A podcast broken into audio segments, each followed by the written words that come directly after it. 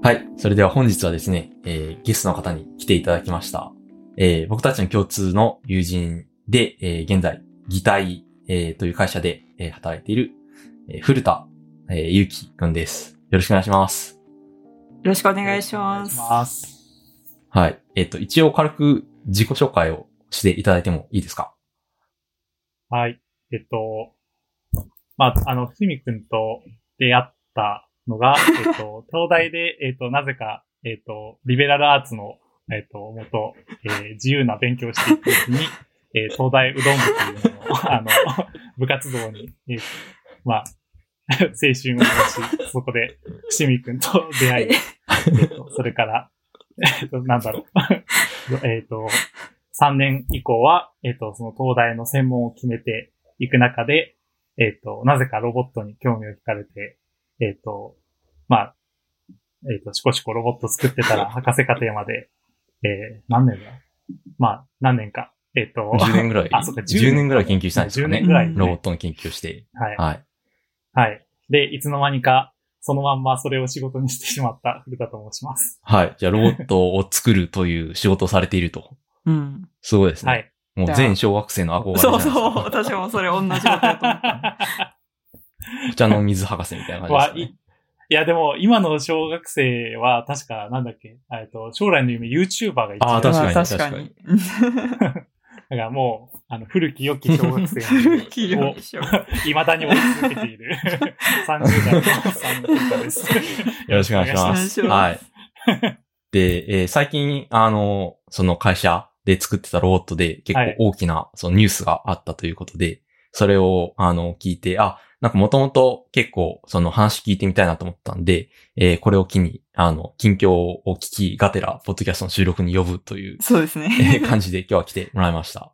で、はい。で、どういうニュースかというと、まあ僕はちょっとじゃあ軽くそのプレスリリースとかを元に紹介するんで、それ実際にどんな感じだったのか教えてもらいたいんですけど、えー、擬態という会社は、どうやらこのプレスリリースによると、宇宙で動くロボットを開発、専門に開発しているんですよね。えっと、そうですね。えー擬態が作ったロボットを、えー今、スペース X のロケットに乗せて、宇宙ステーションに届けると。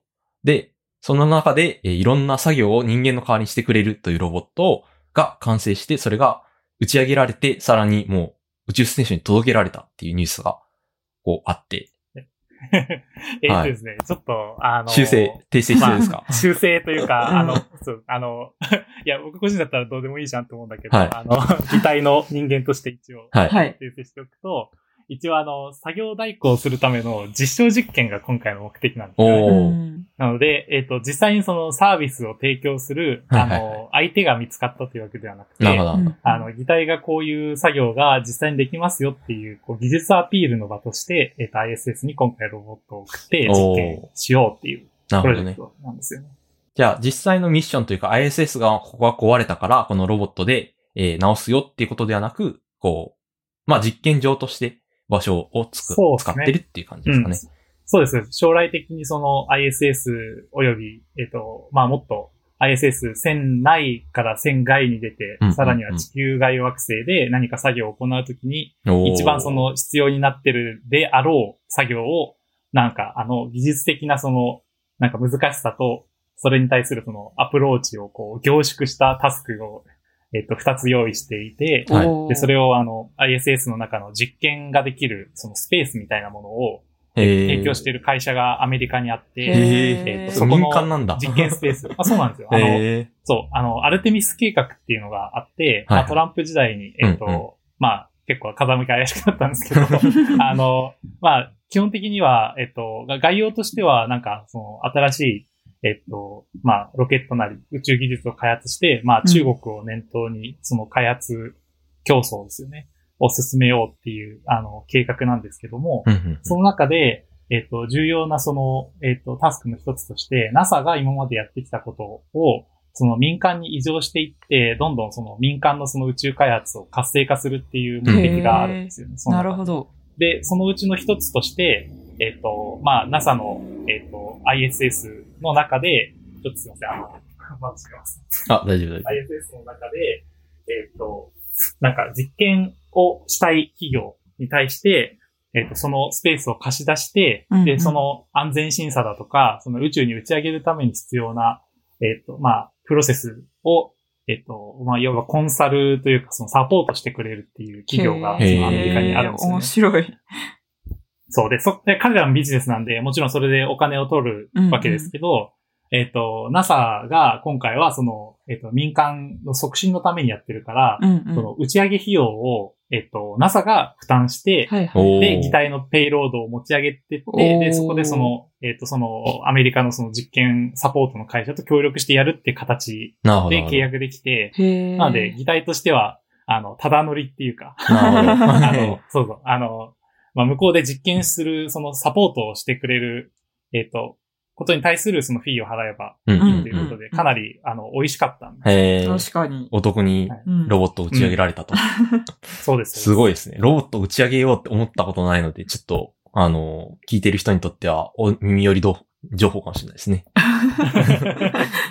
まあ、あの、もともとは、うんえっと、私が入ろうと思った時は2019年の、うんあの、4月入社なんで、うん。えっと、まあ、2018年ぐらいから、えっと、まあ、あの、入社に向けて、えっと、話をしてたんですけど、その時はもうまだ宇宙、まあもちろん宇宙目指してたんですけど、うんうんうん。その宇宙にロボットあげるなんて話はつゆも出てなくて、ええ。そうだったんですね。そうなんですよ。あの、どっちかというと、あの、今話したら、ええって思うかもしれないけど、X プライズっていう、あの、えっ、と、Google X プライズあのかな？あの、月面のローバーを飛ばす説。あ、そう、X プライズ財団っていうところが、はいはいはいはい。えっ、と、毎回その人類共通の課題に対して、その賞金を出して、うんうんうんうんあのスポンサーを募って、賞金を出して、その課題を解決するっていう、あの、まあ、いわばコンテストをやってるんですけども、あの、で、多分 Google X プライズはその一環っていうか、その、その中のワンプロジェクトだったんですけど、それの、あの、今ちょうど準決勝が終わったぐらいやってますけど、えっと、アバター X プライズっていう、あの、スポンサーが、えっと、えー今度はアナなんだけど、うんその、X プライズっていうのがあって、で、そこでその、なんて言うんだろう、あの、テレプレゼンスロボットっていうんですかね。あの、はいはいはいまあはい。、遠隔空間にいるロボットを、えっ、と、まあ、もう一個離れた空間にいるオペレーターが、えっ、と、操って、そこにいうんうる、あ人との交流とか、その汎用的なタスクをやって、えっ、と、まあ、人類のその、テレプレゼンスロボットの、なんだ技術力をこう、基礎的に向上していこうみたいなコンテストがあったんですよね。うんうんうんで、それで、えっ、と、まずは優勝して、まあ、目立とうと。はい。なるほど。で、目立ったら、誰かが宇宙に興味を持って打ち上げてくれるかもしれない。なるほど。で、そのためのロボットをまず俺たちは作るんだみたいなるほど。なるほど素晴らしい潔の良いビジネスが 実はありまして。確かに。すごい潔さ。あの大変感銘を受けて入ったんですけども、え、あの、ただ、蓋を開けてみたら、はいうんあの、その、まあビジネスサイドのその、まあ中野瀬 CEO をはじめとして、はい。そのビジネスサイドの方もすごい、あの、なんていうかもう、なんだろう、技術畑の人から見たら、信じられないぐらいのその交渉スキルなり決断力を持った、おー。うんあの、なんか、こう、まあ、ロールを発揮していっていただけている中で、我々もこう、ガチャガチャ作ってたらいつの間にか、あの、ナノラックスっていうその、あの、さっきの実験サポートの会社、ナノラックスって会社なんですけど、うんうんナノラックスと契約結びましたおー。でええなんか、I、ISS にもう打ち上げるってなって、もう安全審査も何やかんやったらもう行きますみたいな感じになってて、気。がついたらもう X プライズはもう逆にサレンダー逆してて。に。なるほど。まあ、宇宙に先に飛ばせるんだったらっていうことですね。そう。そう。で、もうあの、なんかもう宇宙なんか軽く飛ばすっしょみたいな。なるほど。軽く飛ばすっしょすすごい。驚きですよね。びっくりですね。へーただまあ、宇宙にターゲットを絞ったのは、その、入社より前の段階だったってことですか？うーん。まあ、あの、腹積もりとしては、うん多分決まってたと思ってて、うんうんうん。あの、ただ、その投資を受けるときとか、うんうん。まあ今後まだ、あの、なんだろう、本当に宇宙って、えっと、ガバメントというか、うん。あの、政府がこれをするって言うか言わないかで、うん全て決まっちゃうじゃないですか。確かに確かに。なんでそう、いうえっと、結構、その政治リスクっていうのがかなり、てかもうほぼ全てうん。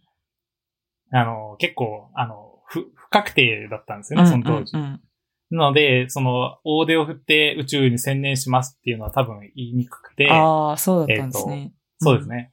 で、えっ、と、まあ、宇宙に似た環境というか、その、宇宙に対するロボットの技術的な、その、ビジネス的な優位性と、をそのまま活かせるような、うんうん。えっ、と、まあ、環境を自分らで結構探して、うん。あの、まあビ、ビジネスロジックを組み立てるみたいなのはやっていましたね。うんまあ、例えば、うんと、あの、発電所の、その、なんかメンテナンスロボットとか、はいはいはいはい。まあ、原発もそうですよね。うん。あの、原発なんか、あの、なんだっけ、経産省だっけ、どこだっけ？あ、どっかの、あの、省庁の人に、えっ、と、うんうんあの、依頼、依頼というか、うんあの、コラボレーションして、あの、福島第一原発の、あの、核油、あの、分裂炉、うんうんうん。うん。あの、発電の炉の下まで潜りに行きましたよ。ええ潜りに？ものすごい大変だっ。行った？た。潜りに行った、実際に。もうね、あのね、7枚ぐらい、あの、防護服着て、えでその、レベルが、その、なんていうの、放射線のレベルが変わるごとに、その服装が全部厳密に決まってる。ええそこ脱いだり着たり。で毎回その靴下をこう5枚重ねの脱いだり履いたり脱いだり履いたりして、えで、で、行った結果、めちゃくちゃむずくて、その、ー、タスクあが。の、メンテナナンスというあか、ーそのタスクが、そうそうそうそう。あの、ちょっとこれは、まあビジネス的には難しそうだなっていう。うん。なるほど、なるほど。まあ尻尾巻いて逃げたんですけど。まあそうですね。なるほどな。まあ他にも結構。構課題はあって、うん技術的な要素以外の課題の方がむしろ多かったかもうんうんしれないです。うんうん、なるほど。うんいや、なんか、なんで宇宙を選んだのかなっていうのが気になってたんですけど、うんうんうんやっぱり、その、なんだろう。そうやって人が行けないようなところ、極限環境だからっていうのが大きいんですかね。そうっす。まあ極限環境というよりも、うん。あの、まあ、えっ、と、そこに行くのにすごいお金というかコストがかかってしまうから、確かに。あの、いけ、いけないけど、なんとか行かなくちゃならないみたいな。うんうんうん。あの、まあ、ロボットに対して非常に都合のいい 条件が揃ってて、確かに。はい。うん。あれですよね、多分。的ですよね。人件費、まあ、というか、人が安くできる仕事はなかなかロボットの開発費が集まらないというか、っていう問題があるんですかね。うん。まあ、開発費が集まらないのもそうですけど、うん、うん。基本的にはやっぱ人間って、えっ、と、コスパ良いので、うん、うん。あの、同じことをロボットにさせようと思ったら、うんあのうんうん、そのロボットにかけなきゃいけないコストが非常に高くうん、なっちゃううん、ううん。んから、えっ、と、まあ、あの、ほぼ不可能だろううん、うん。なるほど。という中で、宇宙だけは、その、交通費だけで、確かに。すごい高いし、そっか。さらに行った先で、えっ、と、する作業が危険な割に、うんうんえっ、と、難易度を自分たちで調節可能だし、うん。うん。ああ、なえっ、るほど。と、そうですね。あの、まあ、あの、難易度も、難易度っていうか汎用性か。汎用性もまあ、あの、タスクが結構厳密に決まっているので、はい、確かにはい、はい。そのタスクを複数やることによって汎用性が高いと言えるっていうのが、なるほど、あの、なるほど。かなりロボットと相性はいいですよね。なるほど。確かに、確か。に。うん。なんか、料理を作るとかだと、ね、その、なかなか難しい、うんタスクの複雑さと、こう、逆に人間だと簡単にできちゃうことは幅が広すぎて難しい。うん、うん。ですけど確かにまあ、宇宙まあ、空間であの、一番、うんそうですね、一番いいのが、あの、まあ、伏見くんがやってるような、その、ソフトウェア開発とはい。比べると、あの、あれなんですけども、あの、フレームというか、うんうんあの、ロボットを、が動かすときに考えなければならない、そのフレームっていうんですかね。フレーム問題のフレームってことですか？あの、そうそう、フレーム問題のフレームが、いきや結構限定的にすることができて、うん宇宙だうんなるほどなるほど。と。それがかなり大きいかな。うんう。ん。まあ確かに。家事支援ロボットとか、うんうん。えっと、まあ、一般のそのユーザー向けにロボットをやっぱ、あの、売ろうとすると、うんうんうん。まあ、やれ、その、ちょっとロボットが前進しただけで、あの、前に、その、ちっちゃい子供いたらどうすんだはいはいはいなんか、あれ、物壊しちゃったらどうすんだとか、はいはいうんなんか、薄、薄くて平べったくて、なんか割れやすいものを落ちてたらどうするんだとか、あの、エエキストリームな問題が、あの。本来のタスク、タスクを解決すべき問題とは別に、うん。あの、うん。発生しちゃうじゃないですか。はいはい。うんうん。想定外のものが置いてあったり、想定外の、そうそうのそうそう。そう移動、例えばロボット自身がちょっと勝手に移動されてたりとか、なんか家具が動いてたりとかっていうのが、日常の空間だとすごくこう頻繁にあって、でそれを解決するのは難しいけど、まあ宇宙ステーションの中は片付いてて、中にあるものとかの配置は、まあ変わってたら困るし、うん。変わってないと想定できて、で、そういう考えることが少ないから、そういう汎用ロボットが作りやすいっていうのがあるんですかね。うんはい、その通りです。確かに。い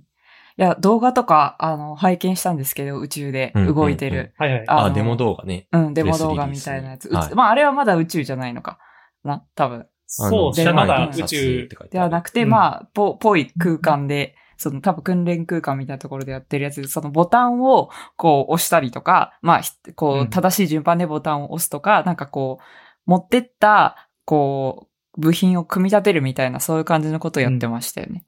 動画の中ではいはい、そうです。あの、今、度、えっと、20、えーあ、違う違う、30日、だからあと4日後にまた私 US 行くんですけど、あそうなんだ。それは、はいはい、それは、えっ、と、その打ち上がったロボットが実際にその梱包を開墾して、うんうん。向こうで宇宙飛行士が開墾して。その実験設備に組み付けるっていう日程が決まったので、えっ、と、それに合わせて、えっ、と、渡米して、うんうん。えっ、と、今回は、あの、契約的にそのナノラックスっていう会社のオペレーターが我々のロボットを、えっと操縦して、え実験をするんですけど、その、まあ何かが起こると 思われるので、あの、完璧に作ったとはいえ、完璧を目指して作ったとはいえ、その時にこう、あの、後ろで、あの、鬼のようにデバッグをす る。なるほど。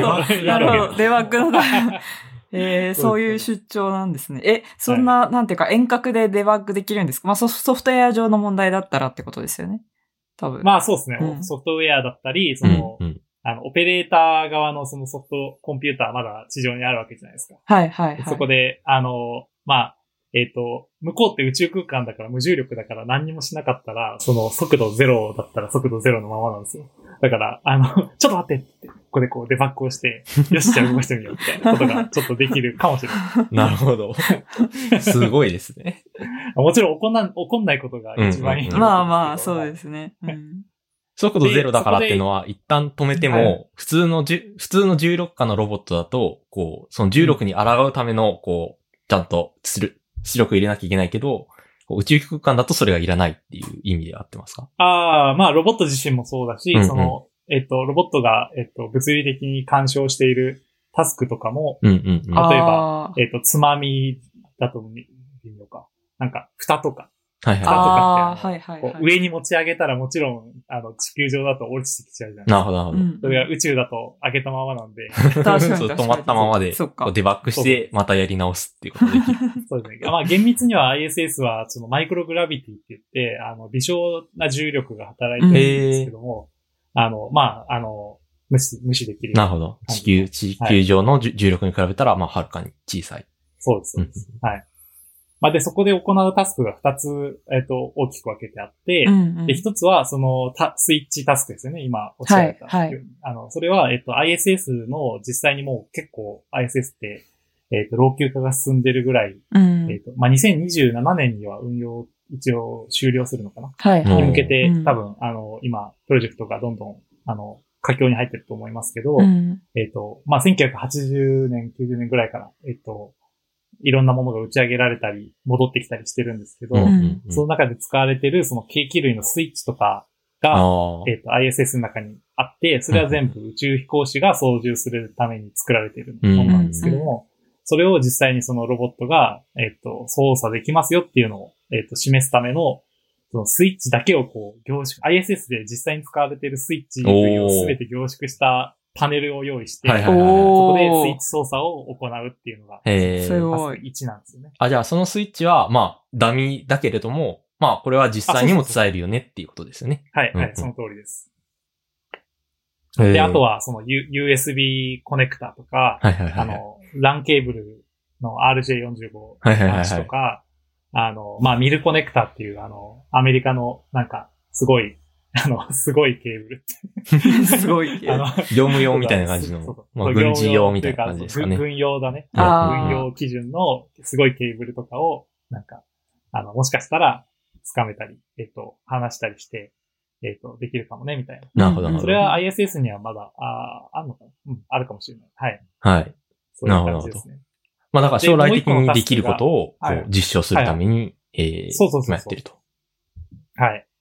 で、もう一つが、えっと、宇宙建設って言って、まあ、英語だとインスペースアセンブリって言うんですけど、うんはい。えっと、今後、そのホットになってくるであろうタスクを、えっと、まあ、ミニチュア版としてロボットでやろうっていうのが、そのタスク2で、えっと、まあ、ソーラーパネルを、えっと、分解された状態から、その、えっと、ヤグラっていうんですかね、そのソーラーパネルを立てるための土台の建設も含めて、えっと、ロボットで自律的にやるっていうのが、おタスク2になーっています。すごい。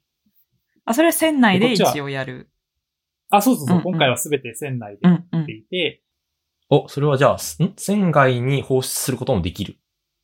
はい。で、えっ、と、今、えっ、と、S1 っていうロボットで、えっ、と、作業代行の実証実験するんですけど、うん。えっ、と、社内ではもう次のその実証実験に向けて開発が進んでへて、え。えっ、と、それはもう、あの、船外に、えっと今度。移って、まあ、技術的難易度がちょっと変わってくるんですけど、それに向けて、まあ、それを、そういう環境を突破できるようにロボットを作り変えたり、いろいろ今してるっていうところですね。なるほど。すごい。すごい。なんか、ね、ゆ夢の世界みたいな感じの話が、はいだけど、現実に起こってるのが すごいし、しかもなんか、あれなんですね。あの、え、古田さんはエンジニア的な立場っていうことですよね、あ、多分確か。に。で、わりかしその、なんか、え、会社に何人いるのかわかんないんですけど、そんななんか、こう、ね、一応まだ入社して1年半ぐらいですか？もうちょっとか。も、もっとか？2年以上は経ってますね。そうだ、2年経ってます。うん、2年ぐ、二年目ぐらいの人が、はい。よっつって、こう、US に行って、よよってこう、デバッグするっていう、なんかすごいなって思いながら。確かに。まあ、本当自由にさせてもらってると思いますね。でもまあ、もう一つ思ったのは、その、デバッグは宇宙単位の、その、なん遠隔でできるけど、アメリカには行かなきゃいけないっていう。確かに。人間側は、リモートではいけないっていうのは、まあ、それは実際には、やっぱ NASA 的なえっとはい。ね制限があるのかなと。はい、NASA の、えっ、と、プライベートなネットワークを通じて、うんオペレーションするので、うん。あの、控室にいなきゃいけないっていうのと、なるほど。やっぱそこはゼロトラストとかじゃダメだと。まあ、そうですね。まあ、あと、そこに、あの、コストを割くべきではない。うんうんうん。確かに。確かに、確かに。そうですね。はい。残念ながら人間の単価は まだ安い。人間の移だけだ動ったら。数十万でいいよねっていう、じゃあ行こうかってなるわけですね。そなるほど そうです。うん。えーえ、その、オペレーターの人はどうやって動かすんですか？なんか、その、例えばこのスイッチをオンにしたいってなった時に、その手をどんな風に動かしてるのかって気になったんですけど。あ、えっ、とあ、今のところ、その今回の実証実験では、うん。えっ、と、地球と、えっ、と、ISS の間のその通信遅延が片道700ミリ秒前後となっていて、はい。あの、ギリギリその遠隔操縦っていうんですかね、あの、人間のその位置と、えっ、と、あ、違う、えっ、と、人間のその腰というか頭から見た手先の位置と、ロボットのその、まあカメラ、うん。視覚から見た、えっ、と、手先の位置を同期して、えっ、と、まあ操縦することが、あの、ギリギリできる状態なんですよ。なので、えっ、と、今タスクは、えっ、と、さっき言った二つのタスクがあるんだけど、はい。その、それぞれのタスクに対して、自律的に、えっ、と、まあ、認識とかを使って、えっ、と、やるっていうモードと、あの、オペレーターが、その、こっちで操作デバイスをはめて、うん。えっ、と、うんまあ、遠隔操縦でやるっていう二つのモードがあって、うん。うんなので、計4回の実験が行われるんですよね。おー4回っていうのは、でえっと自立かける、自立と、あの、自分で操作するっていうのが2パターンと、えーうん。タスクが2種類でそう、4つやる。なるほど。うんで、えっ、と、その自立の方は、あの、まあ、自立と遠隔操縦含めて全て我々で、あの、インターフェースというか、操縦デバイスを用意しなければならなかったんですけど、うんうんうん。自立の方は、どっちかというと、その、まあ、プレステコントローラーで、あの、ドラクエみたいに、あの、ボタン1、あの、オン、みたいな。なるほど。ま丸ボタンを押すと、ロボットがビーンっていう。はいはいそこはいはいは使うみたいなやってくれると。ははいいはいはい。その通り。はい。で、えっ、と、遠隔操縦の方は、えっ、と、うん、なんて言えばいいのかな。医療用ロボットみたいに、はいはい。えっ、と、関節が、えー、まあ、60度、うんえっ、と、ついて、その、まあ、人間のその腰とか、えっ、と、目から見た、えっ、と、手先の、その、まあ、XYZ ロールピッチを取れるようなデバイスがあって、うんうんえっ、と、それが、えっ、と、実際のそのロボットの手先と同期していて、はいはいはい毎秒その、あの、いちご差がなくなるような制御が入ってうん。あ、で、それで、うんえっ、と、スイッチを、スイッチを掴んだら、なんかその、フィードバックが返ってくる。こともあーのまあ、なくてもできるのかうんな。ビジュアルフィードバックで。うんはい。で、えっ、と、掃除をするっていう感じですね。へえ、あ、じゃあ実際にそれは地球で人が、こう、手を、こう、地点 A から B に動かしてスイッチオンみたいなのをしたら、同じことを宇宙空間でロボットがやってくれるっていうことですね。その通り。はい。なるほど。すげえ。たただ、あの、い 行き700ミリ秒、帰り700ミリ秒の遅延が乗ってるので、うんうん。あの、今、あの、オペレーターが見ているものは、うん700ミリ秒前のものだし、今、オペレーターが動かしたものは、700ミリ秒後に向こうで。はいはいはい。すごい慣れが必要そう。ね。ゆっくり動かないと。うんうん。うん。え、なんか、こう、擬態の中にオペレーターがめっちゃ上手い人とかいるんですか？あ、いるいるいる。おー。エスパイロットいますよ。エースパイロ。え、な古田さん上手いんですか？私はもう最悪の。あの、柴田さんっていう、うん。あの、同僚のソはい。フトエンジニアの方が、うんうんえっと、あコンピュータービジョンエンジニアの方が、えっと、一番操縦が上手くへて、ー。あの彼は名前がアキラなので、うん。あの、AI って呼んでるんです。AI が操縦する彼がすごい。そうそう。彼がすごい上手いです。まあでも、あの、アメリカのそのナノラックスって会社のオペレーターがすごいあの、ゲーマーで、はいはいはい。そう、向こうにその操縦デバイスを持ってて、うん練習をしうん前回して、うん。今回もするんですけうんうど、んうんあの、すごい上手いんですよ。おー、え、よかったですね。私そこ結構心配だったんですよね。なんか上手い下手あるんだったら。彼にうん、そう前回彼に、もう頼むから、あの、お前だけはナノラックスやめないでくれ。思ってくれ確かに。確かに。うん。すごい。そこで、そのゲーマーの能力がこう活かされるっていうのはちょっと面白いですうね。ん。そう、うんあの、ものすごいデバッグしてくれて、ああ、これはこうした方がいいとかって、これはおかおかしいとかっていうのが。そう、すごい助かりましたね。なるほど。へーいや、めっちゃいい話。うん まあ、で、あの、なんか、そもそもなんでデバッグできるのって話、結構、うんあ、さっきあったと思うんですけど、はい。今回のその、船内実証実験って、うん。あの、結構安全審査を突破するっていうのが結構その議題の中で知見を貯めるべきところだったんですけど、なるほどあの、今回その、すごいスピーディーに、えっ、と、開発始めてから1年半くらいか。うんで、えっ、と、実証できた、えっ、と、わけでもあるんですけど、そのソフト的に何をしても、えっ、と、まあ、あの、カタストロフィックな状態にはならないよねっていう、その。シチュエーションですよね。うんうんあの、シチュエーションを、えっと、擬態の方で考えて、えっと、まあ、ナノラックス並びに NASA に提案できたっていうのが結構かなり効いてて、うんえ、それは例えば、うん。どうぞ。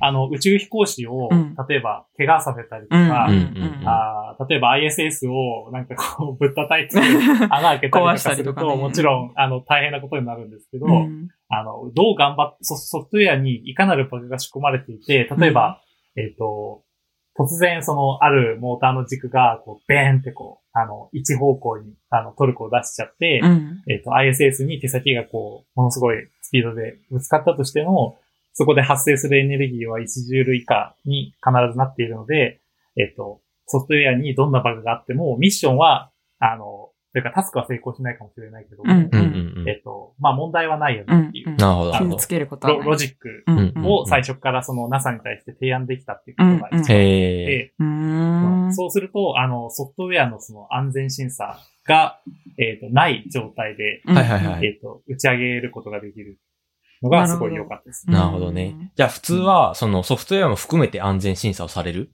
から、その一度はいと飛ばした後に、そのプログラムを書き換えて、まあ、まさにデバッグですよね。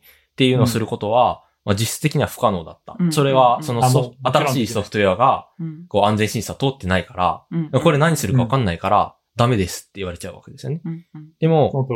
今の入ってるソフトウェアは、まあ、ソフトウェアっていうのかな。まあ、OS みたいなのがあって、それが安全保障してくれて、その上で動くみたいなイメージをしてるんですけど、それって、例えとしては合ってるんですかね？その、えっ、と、今回は、えっ、と、ソフトウェアは安全審査を受けなかったので、ああ、なるほど。何が載っててもいいことにはなるんですけど、うんうんうん実際には、えっ、と、その、 two fault tolerant な状態にしなければならなくて、はい。例えばその、えっ、と、まあ、あ何、何、あの、自動車みたいに、うんうん。あの、どんなに頑張っても、えっ、と、バグというか、そのプログラムが止まらないようにうんうん設計されたプログラミング言語で書くとか、ほう例えば、あの、例えば、えっ、と、パソコンが一個止まってしまってても、うんうん。えっ、と、もう片方の、あの、もう一個の PC が、うん。隣で同じ、えっ、と、演算をして、そっちにガシャコンって、こう、あの、リアルタイムに、えっ、なるほど。と、切り替えができるだとか、そういう、あの、安全策を取らないといけないくて、で、それによって、えっ、と、起こる可能性のある、その、カタストロフィックな状況っていうのが緩和できるねっていうことを証明するっていうのが安全審査なんですけど、なるほどへえ。えっと、それを、そうですね、あの、やらなければならなかった。うん。で、もちろんソフトウェアも、えっと、バグが起きないように全ての仕様をあらかじめ書き出しておいて、うんうんえっと、す例えばそういう、あ出された仕様に対して、こういうテストを組んで、うんえっと、これに合格できたら安全審査としては良しとしようっていうことを考えるうん。会社が、うんうんえっと、アメリカの方にはあって、それも民この。第三、第三者機関の承認ですよね。うんうんうん。あの、それを取ったら、晴れて、そのソフトウェアを、まあ、もうフリーズした状態で上げられるうん。かもしれないっなるほど。ていう形だったんですけど、うんそういう、あの、極めて、あの、長い時間がかかりそうと予想される、ことをすべてスキップできたっていうのが、かなり今回良かったのかな。うんえ、それはなんかど、どういう秘訣があったというか、なんか、そまの、なんだろう。うんいや、ポイントが何だったのかなっていうのをうん教まあ、ポイントは。もう、あの、ポイントはもう実証実験として、うん、うんうんえっと、もう1ジュール出ないように。あ、出ないように作っそうそう。落とし前をちゃんとこっち側から先に言っておく。こういう条件だったらはいはいはい何やってもいいですよねって言っておくっていうのが、なるほどかなり、あーあのなるほど戦略としては良かったな。うんああ、なるほどですね。いや、そ、その辺すごい上手いなと思いました。あとはなんか、すごい、ちょっとなんか薬の、こう、承認プロセスとかに近いなって思いながら聞いていて、ななんだろう、知見っぽいというか。で、あの、最近、その私がそれこそちょっと関わってたそのアプリ、あの、治療用アプリの開発とかって、それこそなんか、開発が結構ロックされちゃうんですよね。承認されちゃったら、その安全審査みたいな。安全審査ともまた違うけど、まあ、あの、知見をパスしたソフトウェアからなかなかアップデートできないみたいな問題があって、そこをそもそもルールから変えていく必要があるよねみたいな議論とかあるんですよ。だからなんか、そういう話を聞いてて、なんかそういう、まあガバメントが入って安全性を保証する分野ってなんか近いなと思いながら聞いてましたね。その辺のこう、うんなんだろう。まあ、スムーズにそこを突破するためにちゃんと事前にこちらで準備しておくのが大事とか、うん、なんかその辺もすごい面白いなと思いました。うんえ、薬って、あの、まあ、そしたら、例えば開発ストップしてうん安全審査する期間があるじゃないですか。はいはい。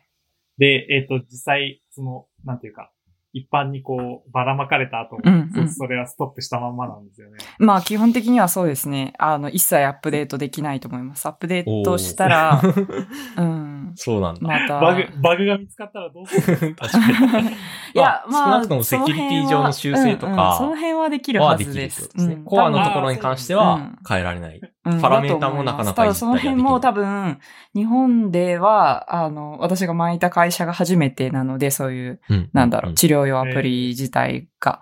だからまあ、多分ね、今後法改正とか含めやっていく必要がある部分、まあうん。法というか、うん。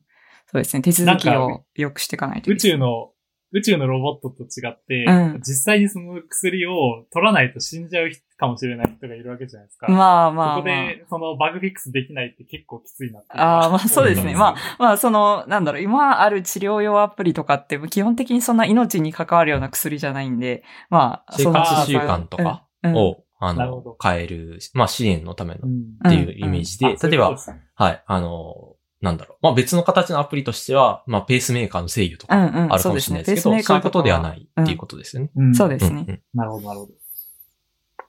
うん、確かに。そこはでも、まあ、ゆるく、あの、対応してほしいなと思いつつも、ちょっと自分の体にそれを入れるとなると、そうですよね。うん多少はお堅くしてほしいなっていう気うん持ちも。うんだから基本的に、こう、ペースメーカーとかは、後で、こう、バグ修正するとかっていうよりは、もうね、完全にその、なんだろう、知見とかして安全性が相当高められた状態まで確認してからやるって感じで、後から、例えばペースメーカーの中でちょっと書き換えるとかそういうことはないはずなんですよね。ううんん。なるほど。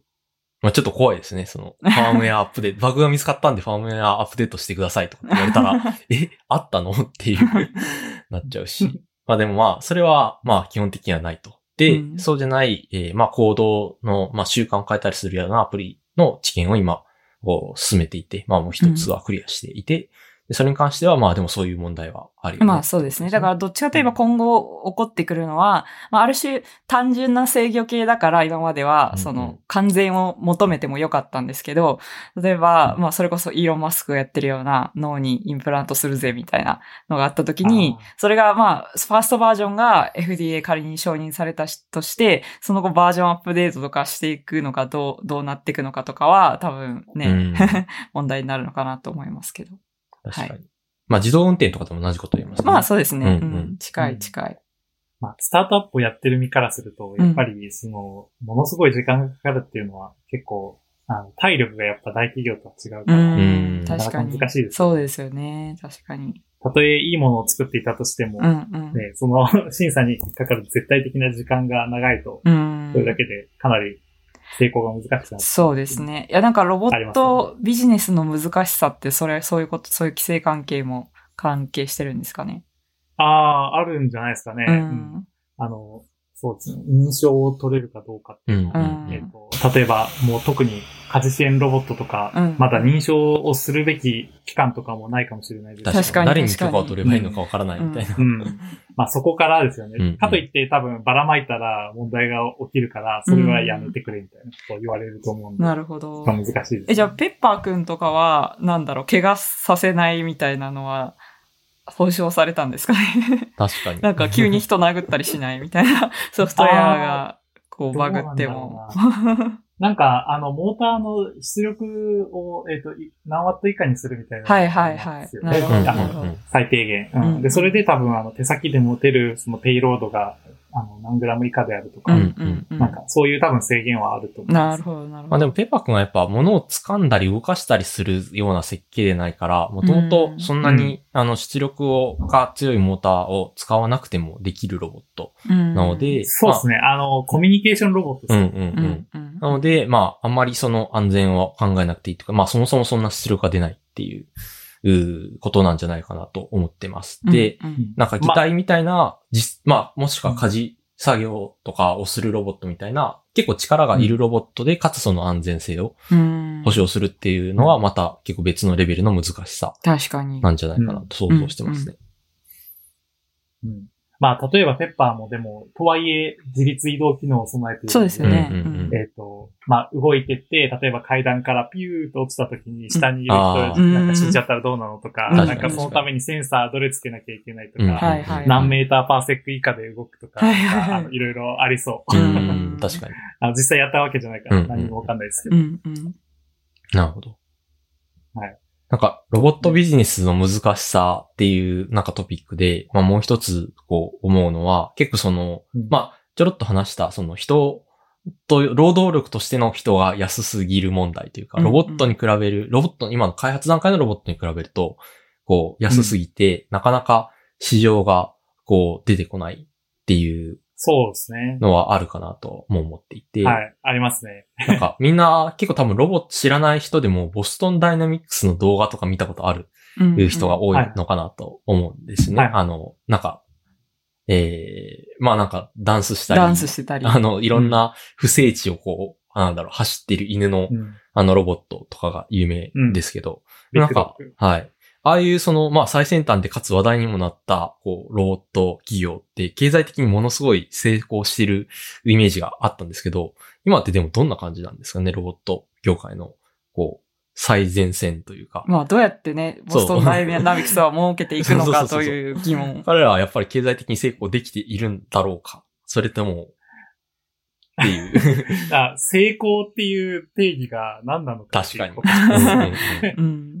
ダンスするロボットを作って、うん。あの、なんか、それに対して、例えばそのロボットを買いたいっていう人がいたり、そのサービスを、あの、いくらなら払うっていう人がいるかと言われると、うん。結構、その、あのロボットを制作したり、その生産する費用から考えると、うんうん。あの、まあ、割合、あの、ペイはできてないんじゃないかなって思いますけども、うんあの、まあ、技術をこう高めて、うんうん。あの、彼らがやりたいロボットを、あの、作り続けるっていう環境を、うんうんうん。えっ、と、まあ、その経営陣の人たちが、えっ、と、ずっと、その、確保し続けているっていう意味において、はいはいはい。えっ、と、まあ、ロボットとしては成功してるんじゃないかなって、うん 僕なんか思っちゃいます。なるほど、なるほど。ロボットとしてはっていうと、その、ロボットにとってはっていうことですか？ロボットの、そうです。ロボットの性能を向上したりするという、その人類共通の、うんうんその、うん うん。うんうん。なんですかね、あの、目標っていうか財産を、うん あの、築いていくという意味において成功してると思いますが、そのビジネスとか経済活動として、うんあの、ある瞬間切り取った時に成功してるとはとてもじゃないけど思えない。うなるほどね。んなるほど。はい。だからやっぱり投資を集めながらやっていくっていう感じになるんですかね、全体的には。どうなんですかね。そうですね大体そ、のロボットベンチャーって、うん基本的にはその解決したい課題があって、うん。これ解決するのにロボット作りたいです、お金くださいって言って、うんお金をもらって、で作って、うん。誰が買うんだろうみたいな ところが基本的に多いですよね。うんなんか前に公園で、あの、シャフトを、その、前の会社を作った時に、あの、はいはい。石油王に買ってもらうっていう風に中石さんが おっしゃってたの。それを知って驚愕だったってリュウエさんが言ってました。はい。あの、中西さんはそういうノリですか？ナナチさんっていうのは、えっと、今の擬態の会社の、えー CRO なのかな、うんリサーチそう。チーフロボティクスオフィサーあ、ロボティクスオフィサーだったんですね。あ、リサーチじゃなくてロボティクスなんだ。そうです、ロボティクス。なるほど。で、えーその方の講演が結構面白かったんで、あの、リンク貼っておきます。で、はいなんか、あの、その前身、前身じゃないですけど、その前の会社を設立された時のビジネスモデルとして、はい、ビジネスモデルって感じじゃないですビジネけど、スモデル。戦略としては、まあ、め、まずは目立とうっていう、目立てばなんとかなるっていうふうに、こう、自分でおっしゃっていて、おーっていう。まあ実際成功してますよね。うん。そう。確かに。そう。ですねされて。はい。うん。てかまあ、その目的がロボットを作り続けるっていうことなのであれば、それはまあ大成功ねっていう成ことですよね。功は成功ですよね。自分のそ、の、作りたいロボットを作れる環境を整えるっていう意味において、うん。まあ中西さんはすごい頑張られたではないかなって思います。なるほどですね。やー、すごいな。ロボット開発ってかなり SF っぽい話だと思って聞いたけど、こう聞いててやっとなんか現実味が湧いてきた。まあ、結構難しいのが、ロボットって、うん。まあ、あの、たまに、こう、偉い人が言うんですけど、あの、何々機っていうのになってないのが、こう、まあ、一色単にロボットと呼ばれていると言われていて、例えば、洗濯をする機械だったら洗濯機じゃないですか。あ あの、掃除をするものだ、機械だったら掃除機じゃないですうん。か。あの、何をできるんだろうっていう、なるほど。あの、疑念を抱いたまま、機械たちをロボッすごいいや自虐的な、なんか、あの、言葉をちょっと聞いたことがあって、うんうん。まあ、あの、そうですね、一面だけ見ると、まあ、それはその通りかなって思ったり。でも逆に言うと汎用性をこう持たせようとしてるから、何々気にならないんじゃないですかわかんないですけど。うんそうですね。あ。ううんん。そうそうそう。あ、で、宇宙はそれが、あの、大手を振って言えて、うんうんで、かつ、その、ビジネス的にも、あの、まだちょっと、あの、結果は言えないですけど、うんわかんないんで、うんあの、それが成功する確率が、あまあ、相対的には高いところなんじゃないかって思ってるんですよね。なるほど。それは、汎用性というものが、明確に定義できる。うん確かに確かに。このタスクとあのタスクができて、みたいなこ。このタスクとあのタスクができたら汎用だよねっていうことをこう言いやすいっていうことですね。地上で汎用ロボットを作ると、作ろうとすると、なんか、うん。この料理と選択ができますって言っても、やっぱりそれがまず定義が難しいし、うん。いやいや、そね。それができ、その、それが安全にできないとダメなんだよとか、うん。片付けぐらいしてほしいとか、いろいろ 要求が。ISS という環境においてはそれがすごくこう明確に定義できて使用しやすいっていうのはあるってことですかね。あと、そもそも汎用性が、うんうんえっと価値があると思ってもらえるかどうかっていううんのが結構あって、うんうんうん。例えば掃除機と洗濯機あればいいじゃん確かに。掃除、掃除洗濯機っていう、こう、一つの、こう、合体したものをマージする必要作っても、ないみたいな。いや、別々でいいよって、みんな言うわけですよね。確かに確かに。確かに。はい。その辺もありますよね。確かに。それが一台でできるってことは、やっぱ、その重量とか、あの、まあ、いろんなものが制約があるこう宇宙空間ではやっぱ大事になってくるっていう、そういう意味で。そうですね。重さははいもう完全に輸送費に、あの、ダイレクトに直結するあので。ーうん1グラムいくらとかっていう、ありましたよね。なんかすごい高いから、それそうを削減できるだけでも相当ってことですよね。はい。今なんか、あの、民間以上のプロセスが結構そこも進んでて、はいはいえっと、うん、1グラムあたりの単価は、どこどこの会社で、の枠組みで打ち上げるといくらとか、結構もうピンキリになってるんで。へー。まあ、それにしてもね、あの、ものすごい高いことに間違いないうんので、うんあの、時代のロボットも、あの、まあ、えっ、と、高単価一点物で、コストというものは、あの、相対的には何も考えずに、その性能を追求するって言ってはいますけど、やはり、うんうんあの、まあ、詰められるところは詰めなきゃいけないなっていうマインドで、いつもやってます。なるほど。なるほど。あ、これちょっとなんか聞きたかった、あの、話でもあるんですけど、こう宇宙で動くロボットと地上で動くロボットを、古田君は両方開発したことがあるわけじゃないですか。はいはいで。それで、こう、違うものって、まあ、いろいろあると思うんですね。まあ、さっき言ったうんレイテンシーとかもそうだし、まあ、一番わかりやすいのは重力がないのもそうだし、うん。その、何が何でもやっぱ軽くしないと、こう、打ち上げられない、じゃないですか。そのさっき聞いた感じだと。僕のなんか見たことある人型のロボットのイメージってすごい、こう、重かったり、カウンターバランスって重りがめっちゃついてたりして、こあう、っていう、すごく重いイメージがあるんで、それを宇宙で動くものにバージョンアップさせるときに、どういう違いがあるのかなってことを教えてもらいたいなと思って。ああ、そうですね。まあ、軽くしようと思えば、えっ、と、まあ、モーターの出力を落としたり、うんうんえっ、と、まあ、えっ、と、なんていうのかな。あの、モーターの、ジョイントとジョイントの間の、まあ、あの、構造材というか、リンクはい。を、えっ、と、まあ、この、すごい軽い材料のものに変えるとかはうんできて、でそれで質量は減るんですけども、あの、まあ、そういう意味で、地上にいるロボットは、あーなんて言えばいいのかな。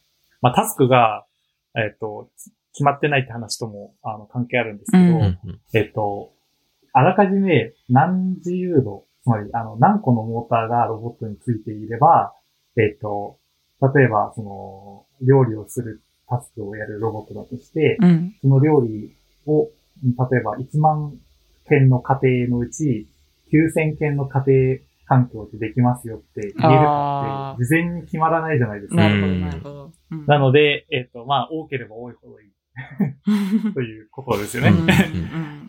なので一方で宇宙では、うん。あの、もう ISF のここの区画のこの装置を動かしてくれとか、うんうんまあ汎用タスクとはいえ、うん環境はもう固定で、うんうん。えっと、かつ、あの、なんていうんですかね、デデジグネイティブというか、うん。あの、もう完全に作られたところなわけですよ。うんうんなので、えっと、まあ家庭ごとの、その、なんていうか、ババリアントというか、ななんていうんです？かね、あの、変数が。あの、そう、変数というか多様性がない。うんはいうん。なので、えっと、まあ、あらかじめそのジョイントは何個あればよくて、うんえっと、ベースはここにくっつけてれば、えっと、稼働範囲がこれぐらいになってるから全てをカバーできるって、うんあの100%言い切れるじゃないですか。うんうんうんでそこはすごい違いますよね。なんかもしかしたら今後は、あの、ロボットがあることが前提とななったら、こう、宇宙船の開発の方にも、こう、ロボットが動きやすいようにみたいな風になることあるかなと思うんですけど、今、あ、はい。うん、もうあります、そういう話。あの、マーカーとか、うんえっうんと、例えば、えっと、ロボットを、その宇宙船にドッキングというか、うんくっつけて、そこでロボットが作業するっていううん、うん。シチュエーションを想定したときに、そのロボットを宇宙船にくっつけるための、その共通のその、ドッキング機構というか、はいはあの、いはい。ガチャコンってくっつけるメカニズムをみんなで考えようっていう動きがあります。おおー、素晴らしい。いや、なんか実際も、実際に、そのうん NASA からそこで意見を求められているお一ー緒に考えたりとかしてましたね。宇宙ロボを作ってる会社そんなに多くないですよね。うんえ、競、競合って何人ぐらい、何社ぐらいあるんですか？競、競合うか。ん。うーん、まあ、言ってみればな、NASA、ESA、ESA っていうのはヨーロッパ、はい EU はい版の NASA ですけど。NASA が競合ってかっこいいな。かっこいい。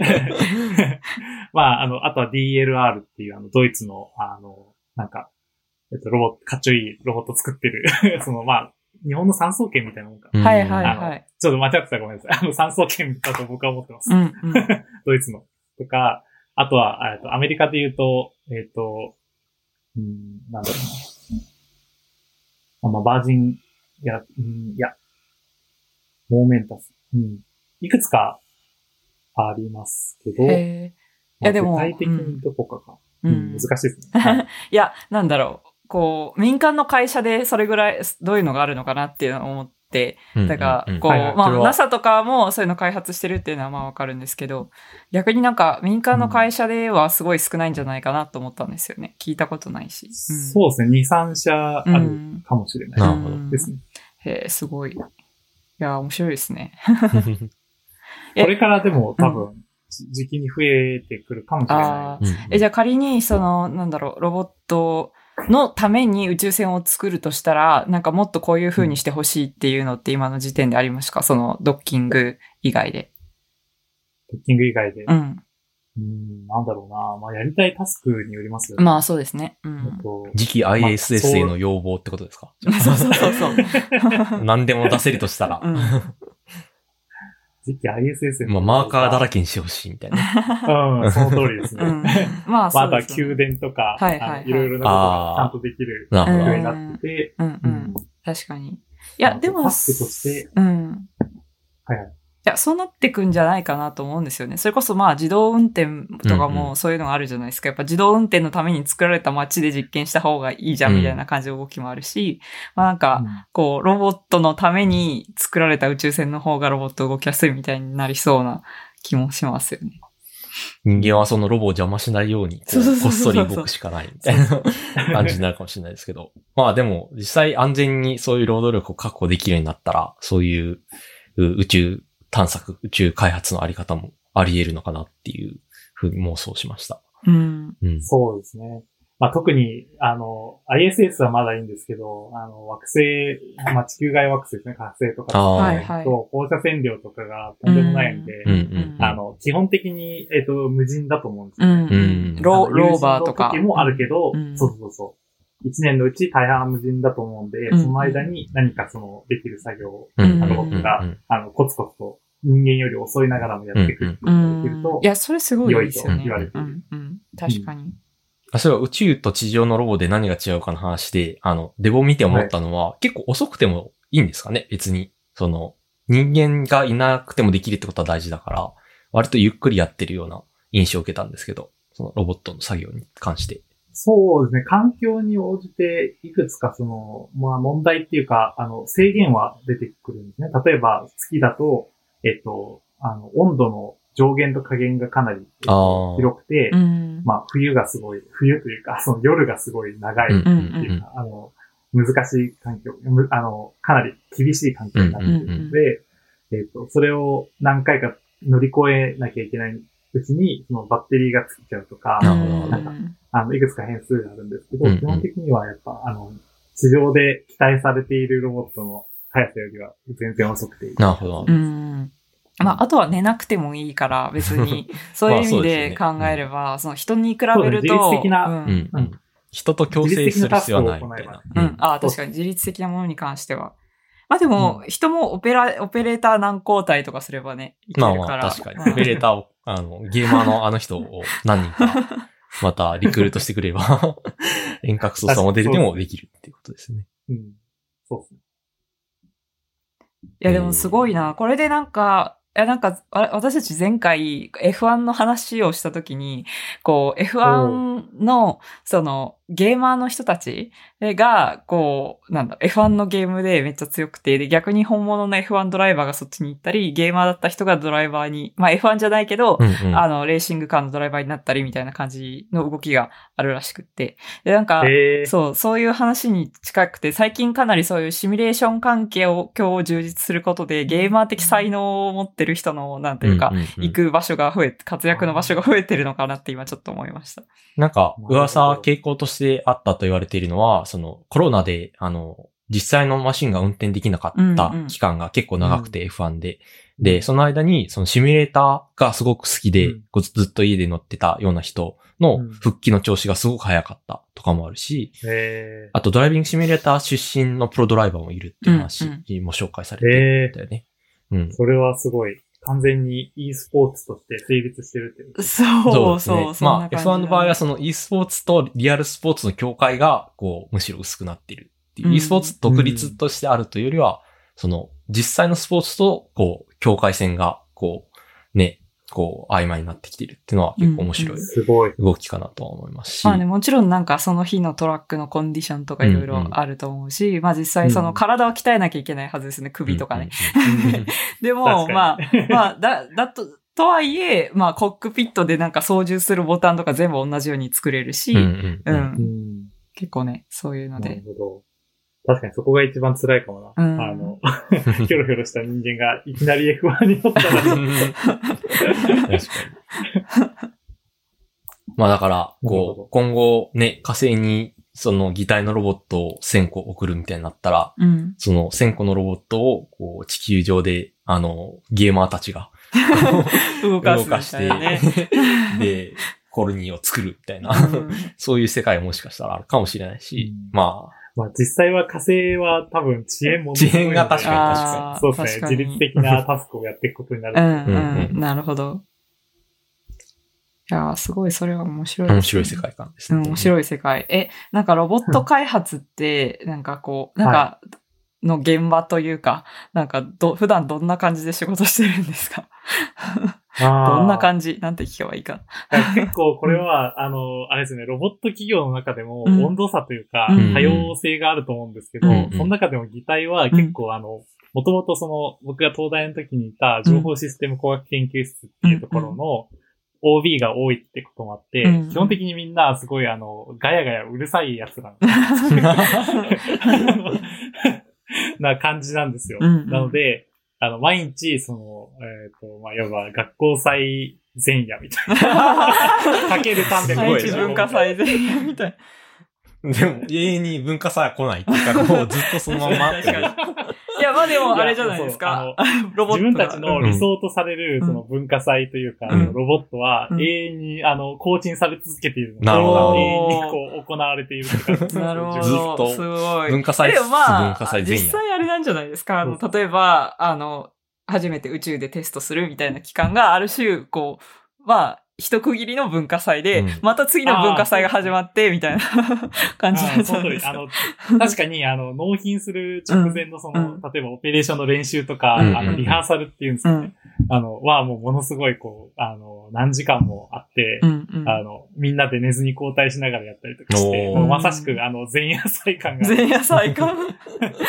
前夜祭っていうか別に祝ってないですね。その前夜祭の準 準備、前日の夜のこう必死の準備みたいな。なんかこう、もう自分自身はすごいもう疲労とか、あうんの、あらゆるその、なんていうの、疲れでもうボロボロだけど、うんうんなんかよう、終わったんだ、みたいな。喜びと、うんうんなんか、あの、はぁめ妙なアドレナリンが出てる そうそうそうそう、みんなで共有できるっていう瞬間はあったと思います。うんなるほど。なんかめっちゃ楽しそうだけどねまあ、あの、楽しいっす。えー、いいっすね。そういや、なんか、そんななんか、せ、青春してるなって思いました。青春なのかまあそうですね。でもまあ極めて真面目にその、あの、エンジニアリングが行わそうですよね。れていると僕は思ってるので、うんうんあの、すごい、あの、なんかそういう楽しい中でも、あの、まあ議論は結構、あの、今後詰めて、うんうんうんやるっていうのはうんうんあの、結構、議題の特色というか、まあ、うん本来です。どこもそうあるべきですけうども、んうん。はい。あの、といいところかなって思ってます。おーめっちゃいいですね。あの、擬態はソフトウェアもハードウェアも、こう、全部一貫してされてるってことですよね。なんか。そうですね。あの、まあ、ロボットのアームの、なんか設計と、と、えっ、と、まあ、モーターのその、まあ、選定とか、トえっ、と、モーターに対して、その、例えば原則機どれを組み合わせるだとか、ああの、どういうフレームにするとか、まあ、宇宙対応するんであれば、どういうグリスを使うとか、ん。どういう塗装にするとか、うん。そういう部分を、えっ、と、自分たちで考えて、で、かつそのモーターに対して、えっ、と、まあ、ブラシレスモーターなんで、あの、すごい制御が必要なんですけど、うんうん。ドライバー制御する、そうそう、モータードライバーを、まあ、あの、宇宙対応、えっ、と、つまり放射線が、えっ、ー、ピッてこう入射してきても、はいはいはいうんはいビット反転が起こったとして、まあ、どうなるみたいな のを、えーちゃんと、あの、ちゃんと検証しながら自分たちのモータードライバーを作っていて、えーおーすごい。で、それを制御するもっと上位の僕がやってるようなタスクをそれでうんどういうふうに解いていくかみたいな認識、えっと、それから動作計画うんうんうんとか、えっと、まあ、失敗復帰とか、その辺も自分たちでやってますね。えーえ、明確にやっまあぱソフト担当の人とハード担当の人分かれてるんですか？あ、そこはは、はい、分かれてます。うんうん。なるほど。え、で、古田さんはソフトの担当のイメージ僕はソフトウェアはいうんうんうんうんそうです。あの、CAD とか、あの、Windows なんで、あの、うんうん僕はちょっと、あの、宗教的な。宗教的に触れない。Linux しかそう触れないっていうことになってる。はい。まあ、冗談ですけど。なるほど。えー、でもなんか。それとは別はいにやっぱ、あの、研究機関じゃないので、うんその business development というか、うんうんうんあのどういう売りのロボットを作ったらこういうふうに売れるみたいな考えたり、そういうインタラクションはありますよね。技術側とビジネス側との間で。えー、市場開拓をしていこうと。そのビジネス側の人たちっていうのはもともとなんかどういうことをやってた人がいるんですか？うーん、やっぱり、えっ、と、すごい宇宙、宇宙畑というか、うんうん。なんかもともとその宇宙飛行士の訓練を、えっ、と、する、してた人。すごい。と。か、う んそうなんです、すごいですよ。うん。とか、まあ、あの、もともとそのベンチャーというかスタートアップに対して、はい。えっと投資をする、えあー。っと、投資会社だった、うん。うん。あの、うんにいた、いた方とか、うん。うん。ああとはすごいあの、コンサルタントとか、うん。まあ、えっ、と、そういう薬事法ですよね。あの、はい多分はい。さっき言ってた、あの、薬学の審査の話って薬事法とかそういうやつだと思うんですけど、うん。うん。その薬事法で、その、えっ、と、医療デバイスの審査を通して、はいはいはいはい。が今、えっ、と、言い体に入っていて、うんそういう、あの、契約とか、あの、あー。まあ、本本人曰く雑用が鬼のように早いおじさんっていう。そういうなんか、あの、法規制とかそういうことにうんうん非非常に明るい人がいたりとか、かなり強力で個性ある いやでも、やっぱりね、そういう人たちがいないとなかなかね、研究者の人たちもね、開発に集中できないですよね。うん、そうですね。あの、そういう人たちがなんか、あの、いいロボットを作ってくれたら、うんあの、売るのはもうこっち側の責任だからみたいなことを、もう本当に言ってくれてるのがすごい心強くて、うんうんうんあの、心強いながらもすごい緊張感 では作らなければっていうう。そうそうそうそうそう。そこまで言われたらはいすごいいい、あの、なんか、サイクルができてるなって、僕は思ってます。いや、めっちゃいい会社ですね。はうん。い。ちなみに今、求人とかはされてるんですか？あ、求人、あ、はい、してますよ。あの、すべての領域で、あの、ひ人材が足りてね。どんどん応募してとんでもないほしとことになってる。そうですね。はい。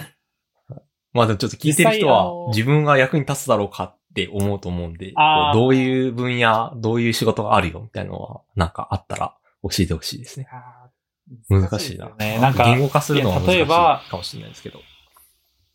もうあらゆるものがあるんですけど、まあ一例を挙げると、例えばその、えっ、と、まあ Linux カーネルとか、うんうん。そういうファームウェアにすごい詳しければ、うんうん。例えばその、えっ、と、放射線がこう、ピッてこうメモリモジュールとか、うん。計算機あの演ー算装置とかを通過したときに、こういう反転が起こって、うんうんうん。あの、Linux カーネル上ではこうなって、うんうん。あの、まあ、例えば、えっ、と、ECC とかがついていたら、うんうん。そのメモリが1ビット反転しようが、あの、周りのビットというか、その、えっ、と、まあ、冗長性があるので、はい。えっ、と、修復できますよね、みたいなロジックがどう組まれてるかとかを理解して、なんか、あの、プログラムが止まらないようにとか、うんあうんの逆にその、プログラムをすぐ止めるようにとか、うんその辺の制御を、その擬態で持つことができるのとか、なるほど。あの、まあ、あの、まあ、あの、書いてあることを読めば、あの、いずれ誰でもできるんですけど、あの、それに詳しい人がいたらいいじゃないですか。うんうんうんうんいや、でもだいぶなんかハードル高い。が もうなんか、放射線で何も信用できない状態で OS をかける人みたいな感じ。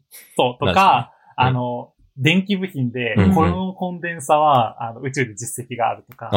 の、例えば、イーサネットチップは、うんあの、良いとか、うんうんそういうのをこう、センスよく組み合わせて、あの、電気モジュールとかを完成させてくれてる人とか、すごい。なんだろうな。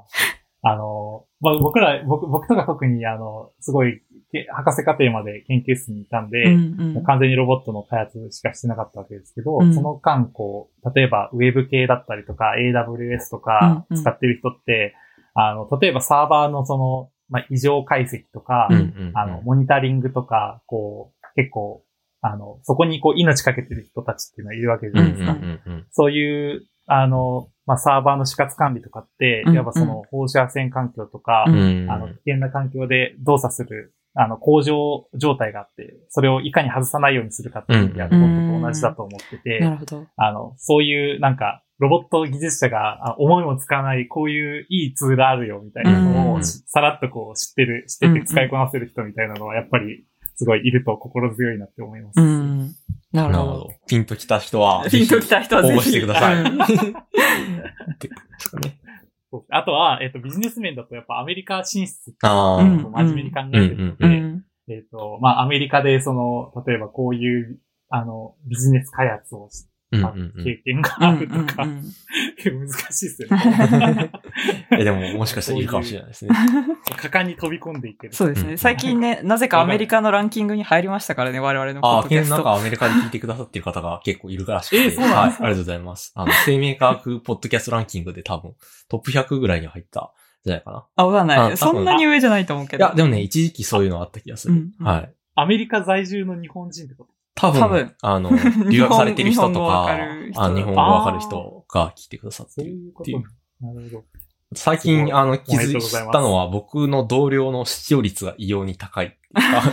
ここから日本語を学んでいる人がいるらしい。大丈夫それ。それ大丈夫っていうのがあったんで、意外と、あの、視聴者の中のこう候補者率っていうのは高いかもしれないんで、あ のぜひ、聞いてるあなたも応募してみてください。はい、あの、そうですね、あの、最近なんか採用のプロセスもようやく形になりつつあると聞いてるので、僕はこう直接的には関わってないですはい。はい。ぜひ受けてみてください。いや、めっちゃ面白かった。めっちゃ面白かった。なんかもう一つ、こう、なんだろう、時間があったら話したい話として、こう持ってきてたのは、あの、育児テックというか、いつになったらロボットは育児ができるようになるのかっていう、こう話があると思うんですね。で、その、結構その料理とかの向こう側にある、まあ、今はすぐには絶対難しい問題であるんですけど、うんこの人間じゃないとやっぱり任せにくいロボットというものに代替してもらうのか、ハードルがいろいろな意味で高いっていうのの、こう、一番の、こう、なんだろう、こう、極限にあるのは、育児だったり、ケアだったり、その介護だったりっていうタスクかなと思うんですよね。うんうん。で、これはなんか、こう実際、ちょっとあの触れていいのかわかんないですけど、こう、古田くんも当事者として育児をされている、うーという、はいはいまあ、視点から、こうどういうふうに思うのか、はいはい。どんな壁があるのかとか、まあ、実際に一部こういうことはできてるよとか、っていうのがあったら教えてもらいたいなと思います。ああ。うん。なるほど。すごい難しくて真面目な 問題ですけど、なんか、うんああ、そうですね。実際に育児でえー必要だと、必要というか、やらなきゃならない作業って、やっぱおむつ替えとか遊び相手、準備、看病、洗濯、うんうん掃除、うん。それから保育園に行くとしたら送迎、それから寝かしつけ、うんうん。風呂、まあ、うん。教育等々、なんかあると思うんですけど、うん。えっと、それって、えっと、結構ロボット研究の中では歴史が深くて、なんか ADL っていう、なんか、あと行動、うん行動なんとか。で、えっと、なんか人間が生きるために必要な作業を分類するってうんいううん。なんか学問があって、そこで、うん。えっと、うんいくつか多分分類がある基本基本的なその人間の生活作業の分類に、まあ、送り迎えとかを足したものかなと思ってるんですけど、で、多分ロボット、家事支援ロボットの研究をするときも、そのうちのこれとこれができる、例えばソフトウェアだったら、ソフトウェアの仕組みがあるんですって言って、そのドクターを取ったりとか、あの、あーそういう、なるほどそうなんです。説得力を増すためによく使われるんですけども、うんうん。まあそういう意味でうんうんは結構、あの、それに向けて取り組んでる研究者とか多いのかなと思ってて、うんで、一方で、まあ僕が思ってるのは、あの、よく何、何をしてもらうかとか、ロボットが何ができるって話になるんですけど、あの、うんだ誰にしてもらうかっていうのは結構、あの、話せないファクターなんじゃないかなと思って、あまあ、例えば、まあ、掃除とかは、ああ。の、うん。まあ、掃除ロボットとかあるわけですけど、あの、うんうんうんまあ、掃除とか遊び相手とかも、まあ、遊ぶロボット、まあ、ペッパーとかは遊んでくれる、ダジャレとかいうし、とかがいたとして、まあ、ペッパーを相手になんか、その赤ちゃんが満足するか。まあ、満足という概念を 本人が覚えているかは別にして、なんか、うんうんまあ、親の満足もあると思うんですけども、それを満たすことができるかって言われると、なんか、いかに高度なロボットを作ったとしても、永遠にそれはないんじゃないかなと思ってうん。いるんですよね。うん。まあ、なので、あの、逆にロボットとして育児に関わり得るものとしては、その、まあ、本当はその人が、例えば、あのそのぜ全部その自分がやって納得したいっていう親がいたとして、あの、だけども、やっぱその人の自身の生活もあるし、ね、寝うるん。ことも必要じゃないですか。なので、あの、うんその時間、なんかこう、例えば赤ちゃんをモニタリングするとか、なんか、うん。その人が手が届かないところをサポートするロボットしか、あの、もう余地はないんじゃないかとか 思っていて、うんまあ、そうですね。うんうんそこから、まずは、あの、まあもうすでに一部、あの、商品化されてますけども、あの、うんうん。うん。ロボットと呼べるかは別にして、まあ、タスクを代替、機械が代替していくっていう形になるのかなって思います。う。うんん。確かになんか見守りくらいかなと思いました、私も。代うん替そうですね。可能なんか二人でも、あの、以前話した時も、うん。まあ、まずは見守りいいからじゃないかっていう話はうん。してましたよね。その、まあ、安心して、こう、休んだり別の作業をうん、こう、することができる。うん。その間に何か異変があった時に、こう、気づけるっていう、うことから、まずは始められるのかなとはそうですね。思いました。まあ、うんあと、えっ、と、ロボットと言えるかは、あの、かなり疑問ですけど、えっ、と、僕はいが当事者として思ったのは、かなり、あの、育児に対するその情報が偏在してるなと思っていて、うん。あうんの、偏っていて、えっ、と、なんか、こう、ちょっと何かをするときに分かんないことがあって、例えばネット見るじゃないですか。そうすると、なんか、あの、まず、自分がし、その見た情報が正しいかどうかが結構分からなくて、つまりその育児って誰もが経験できるから、誰もが書い、書けうん。それについて書くことができて、で、かつ、それが正しいかどうかっていうのを誰もその検証しないままネット上に上がっているわけじゃないですか。でそれを、あうんの、優劣、自分がわからないから調べているのに、優劣つけがたいなと思われるうん。情報がかなり多くてですね、あの、ちょっと、あの、情報を取得するのが難しいなと思ったのと、なるほど、なるほど。で、えっ、と、なんか、あの精精神論が多いなという。そうですよね。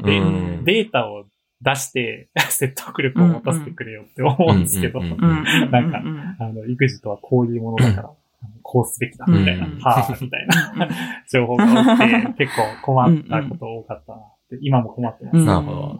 うん。確かにいや、そういうのね、大事ですよね。ううんまあ、医療とかでもね、結構、なんか、あ、起こってる問題だけど、育児の方がより、この、まあ、根が深いじゃないですけど、結構その人の価値観とかにも関わる。うん。あうんの、子育てはこうすべきとか、まあ自分がこう育ったから子供そうだ子供もそう育てたいとか、いろんな、こう、心理的な、こう、要素も入っていて、まあなかなかその中立的に、こう、情報をまとめたりする立場の人が出てこないっていうのはありますよね。そうですね。確かに。うん。あと、まあ、育児って、こう、一家的というか、こう、ずっと育児だけをやってる人、まあ、保育士とかの人は除いてう、んずっと親である。この1歳児の親をずっと20年やってきましたっていう人がいて、こうなかなかそういういろんなサンプル数があって、これが効くっていうのを親の立場でできるっていうことは、人がいないっていうのも結構、その、ありますよね。確かに、その通り。うん。まあ、あとは、お医者さんとか、病気だったらね、お医者さんがいろんな症例を見れるんでいいんですけど、確かにそうですね。親に関してはね、そういう立場の人がいないっていうのはあるかもしれないですね、原因として。あ医療用だと、なんか、あの、まあ、有料サービスかわかんないですけど、なんか医学辞典みたいなのがあって、こうなんかデータベースっていうんですかね。なんかどういう症状があったら、はいはいそうそうそうそう、うんうんどういう症例があって、こういう処置をした結果こうなったっていうのが全部一覧できるじゃないですか。うん。うんあれが欲しいんですよ。ああ、確かに。確かに。僕もなんか一時期ちょっとそういうのを調べたことがあって、はいはいなんか育児の情報でこうまとまったエビデンスのサイトみたいなのないなって思ってたんですよね。うんで、逆に、でも医学であるのが結構珍しいんだなというか、やっぱそれは、あの、医学で起こっているのは、例えば製薬だとか医療サービスとかうんがあって、その有効性を検討しなきゃいけないっていう市場があって、だからみんなその情報を公開して、うんで、えーで、それをまあまとめるサービスがあって、なんかこう論文誌とかがあったりしてっていうことなんですけど、それのこう育児版がなかなかやっぱないわけですね。うんその、育児ソリューション、育児の一手法だったりっていうのを、こう、確立させ、エビデンスを集めて、それを公開するっていう、まあ、資金的なそのモチベーションを提供してくれる、その構造がないっていうのは、ん結構その医療と育児のその情報の偏在の度合いの違いっていうのに結構影響してるんじゃないかなとそ。の育児って呼んでるのは赤ちゃんの健康管理だけではなくて、もうちょっとその具体的な、うんうんうん。なんというあ、か、僕はそのイメージうん、です。そのあ本当に遊んだり発達を助けたりみたいな、そういううんことって。まあ、あとは、その赤ちゃんの重篤な病気に関しては、やっぱりそういうソリューションとか、まあ、うん。薬とか医療療法とかあったりするので、うん。あれですけど、うん。熱が出たみたいな話うんうん。は、こう、どうしてもその、なんだろう、それに関して情報を集めて、ええまあ、あの、信頼できる形の、まあ、公開をするっていう、まあ、インセンティブが、こう、そう大きくはないうん。のかなとは思って。ああ、まであ、その、なんていうか、重篤じゃないけれども、起こってしまった症状みたいなのそうそうそう。に対して、日々心配みたいな、あの、ことに対して、うん、っていうのはあるんじゃないかなとは思ってます。いや、完全に同意ですね。うん。まあ、ちょっと僕は経験はないので予測でしかないんですけど、でもなんかそれを解決する方法ってちょっと難しいですよね。うんそうですね。うん。まあ、あとは、あの、なんか、こう、最低限、えっ、と、まあ、育児を、例えば、志そうと思ったときに、あの、うん何が必要だとか、あの、そういう情報にはあるんですけども、それに対してよりよく、なんかこういう準備をしたらいいとか、そういう情報があんまりないなと思ってて、なんかその公共性っていうんですかね。なんかその、あの、変になんか平等であろうとする、なんかこう、謎の力学が働いてると邪推してしまうんですけど、なんか、ほう。なんていこうんですかねの平等性っていうのは、あの、なんか、うん、難しいな。あの、なんか、もっとよりよく、その、育児に対して力を入れたいっていう人が、えっと、うんなんかこうすべきだみたいな情報を、こう意図的にこう、配して、なんかみんなうん。平等にこういう情報を同じ条件で。そうそう、同じ条件で、なんか育児をするための情報しか配りませんっうんうんうんてう、んあの、意図的にこうしている感がある。あの、と受け取りました。あ、公的な、例えば、その役所とかからの、とか病院からの情報っていう意味ですかね。まあ本とかだったらあるけどっていう。でも、どれを選んだりとかわかんないしっていう。まあ、そうですね。本もそうだし、うんなんか、あー難しいな。なんか、うん。まあ、本とか見ればいいのかな。なんかでも、あの、育児に関することって公的なサービスのみが提供してるものって多いじゃないですか。うん。で、それをなんか利用しせざるを得ないというか、利用することになるんですか、うんみんな。うんで、その時になんかこう、例えばよりよくこうしてほしいとかいう要望が例えばあったとしても、いや、これは皆さんこうしてるんで、あの、無理ですみたいな言われたりうとか、ん。なんかそれを必ず受けなきゃなならないっていうのが、ちょっと、なんか、あの、あんま微妙だなと思いました。うんうん。うん、なるほどな。まあやっぱりそういう公的なものって、そのプラスアルファをこう提示しづらい立場なんですよね、多分ね。うんだからそこはまあ公的だからそうなっちゃってるっていう面が強くて、育児だからというわけじゃないのかもしれないけど、まあでもその育児はその私的なものでなんかより良いこう育児ハックみたいなのが、なんかあんまりちゃんとしたのがないというか、みんな個々人のエピソードで終わっているところが多いから、うんまあなんか、プラスアルファやりたくてもなかなかいいソースがないみたいなのがあるかもしれないですね。なるほどね。え、でもその、その問題は、こう、例えばエンジニアリングやってる時に、めちゃめちゃスタックオーバーフローとかが出てきて何も解決しないみたいなのと似てはいるわけじゃないですか。はいはいはい。で、それは、なんか、まあ、エンジニアリング、まあ、プログラミングの、あの、もっと構造化された簡単な問題で僕らはどう解いているんですかね。ああ、そうですね。まあ、一つはで、もやっぱ、うんあの、なんだっけ。スタックオーバーフローって回答の隣に 上ボタンと下ボタンあるじゃないですか。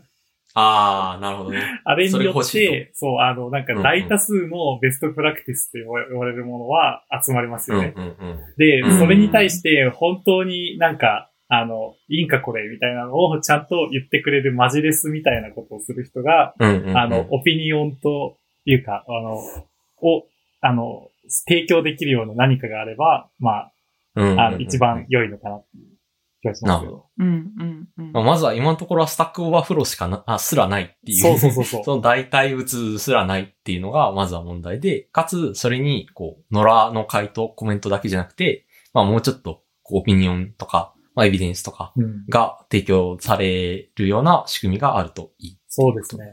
まあ、プログラム的にはで結構難しく、うんうん相対的に簡単かなと思うんですけど、そもそも、あの、うん問題を、あの、検索するところが結構難しいなと思って、あうんあのプログラムだったらエラーコードコピペしたら大体スタックオーバーフロー出るじゃないですか。うんあ、子供の、あ、エラーコードない。確かにエラーコードない。うん エラーコードないし、なんかエラーとはいかないまでも、なんかもうちょっとこうしたいんだけどどうしたらいいんだろうみたいなのがあんまなくて、うん。うんうんうんうん。それ結構、あの、むずいなというか、その、あの、どうやったらいいかも、僕は思いつかないですけど。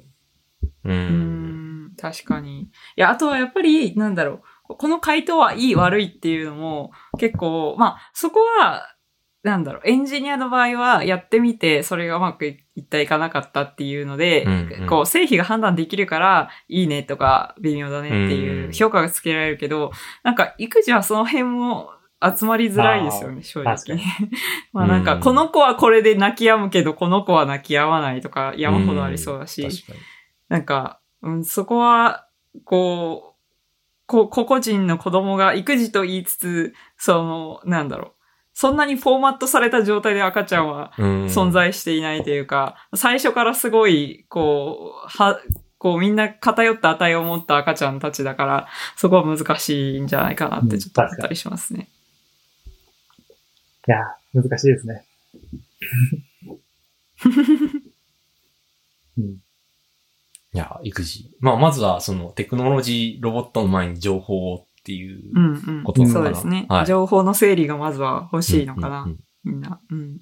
私、その、見守り関連も、その、どれぐらい生態情報が取ってこれるかみたいなのあると思っていて、まあ、なんか、こう、カメラだけあるタイプもあれば、もうちょっとその、体温とか、あの、体重を乗せてるだけで測れるよううんうんな、うんこう、ベッドとかだったらいいのとかもあるわけじゃないですか。でそういうのがあったら、その値をもとに何をしたらいいかっていうことが今度分かってくるようになってて、エラーコード。そうそうそう。今までって結局、あの、親のオブザベーションでしかエラーコードを出せなかったのが、まあ、あの、ベッドが進化するなり、うんうんうんまあ、その見ま見守りテクノロジーが進化することによって、まあ、その、より精度の高いエラーコードが出せるようになって、うんそうするとまあ、た蓄積されてくるのかなっていう気がします。それができる。なんか、実はそこはちょっと僕は気を使っていて、あの、保育園がなんかそういうのに積極的なんですよ。っうん。ていうところをちょっと近くにあったので、そこにしてて、あの、うんなんか寝てる間に、うんあの、なんか心拍とかうん体温とか、あの、うん。なんか呼吸数とか、そういうのを見るなんか謎の機械を作はいるっはいはい。ていうのがまずあって、へえ、すごい。あ、それうん保育園全体でやってるってことですか？へえ、そうそうすごい。すごいね。そんな保育園あるんうだ。でも最近サイバー保育園だね。あ、へえ。まあでも、うん、そいい、いい流の方がれ。ね、うん。例えばなんか、調子悪くて病院行くって言っても、そのデータあるなしで全然しやすさが違うとかもあるし。あとこれ結構なんかあの、なんかマニュアルでや、ある程度やってると思うんですよね。多分どの保育園も。それが、あの、減らせるからいいかなって。まあ、呼吸数までは多分見てないと思いますけど。うんうんうんそういうことか、体温計測とかって、まあ今特にコロナとかもあるし、それで測ったりしてるのが大変だもんね。それが省力化できて、うんうんお互いウィンウィンでいいなと思ってるんですけども。確かにそうそういうのは確かに今後流行りますね。多分あのなんか寝てる間に体重測るっていうのも、うん多分、うちが預けてる保育園でやってたような気がします。確か、確か入っておー。うんうん素晴らしい。あとは、うんあの、なんか、えっ、と、まあ、あの、汚いですけど、いつ 排便をしたかとか、その辺も、あの、はいはいはい。そうそうそうでも重要情報ですロね。ログが、大事大事あの、出ていて、あの、こっち側から、そのん API 出てるんですよ。それの。すごいすごいえー、めっちゃいい幼稚園じゃん。すごい。そう。うそち土 API うなんですよ。その辺がすごい面白い保育園で。でもだからそれ API をいじれる人じゃないと、まあ出てても使いようがないわけですよね。多分ね。うん。そう、なんか企業主導型保育園って言って、なんか、もともとその企業がなんか開発してるその保育アプリを、なんか、その、自分らで保育園も経営して、や、なんかデプロイしてるみたいな立ち位置だと思うんですへよ。うん。面白いですね。うんうんな。ので、ちょっちょっと気になるけど、ちょっと番組内で紹介する そうですねとあるかもしれない。ちょっちょっと、後で教えてください。はいと、っていう感じですかね。はい。なので、なるほど、なるほど。いや、そう、そういう話が聞きたかったんです。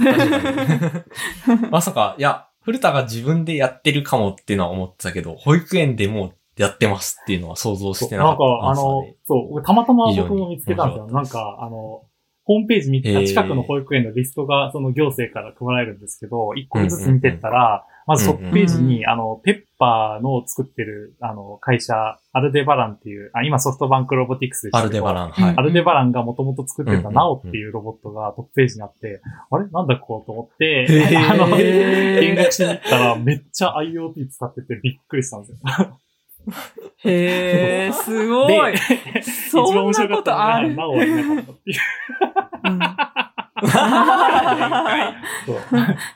彼はもうちょっと何かできたらよかったんですけどあでもね、って言ってました。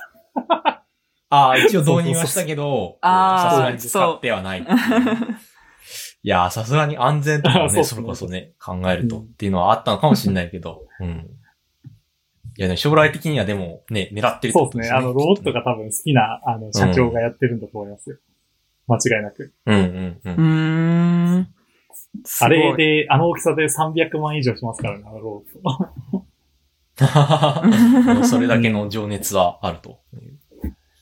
そうですね。まあまあ、ロボットはこう難しいかもしれないけど、センサーだったら別にね、つけて悪いってことは、あの、ほぼないはずなので、うん。そういうのがどんどん進んで、まずは見守りが、とか、うんデータのロギングとかができるといいのかなという感じがします。うん。うん。はい。それでは今日は、えー宇宙で働くロボットを作っている、えー古田くんに、えーゲストとしてお越しいただきました。ありがとうございました。ありがとうございました。いや、なんかめっちゃ面白かったです。ななんだろう、F、SF みたいな話が本当に、こう、なんだろう、実際にその中で、こう、動かしてる人に出会ったみたいな感じで、うんうんうん 未知との遭遇でした。もらえて 嬉しいです。はい。はい。えーそれではまた次回も聞いてください。さよなら。さよなら。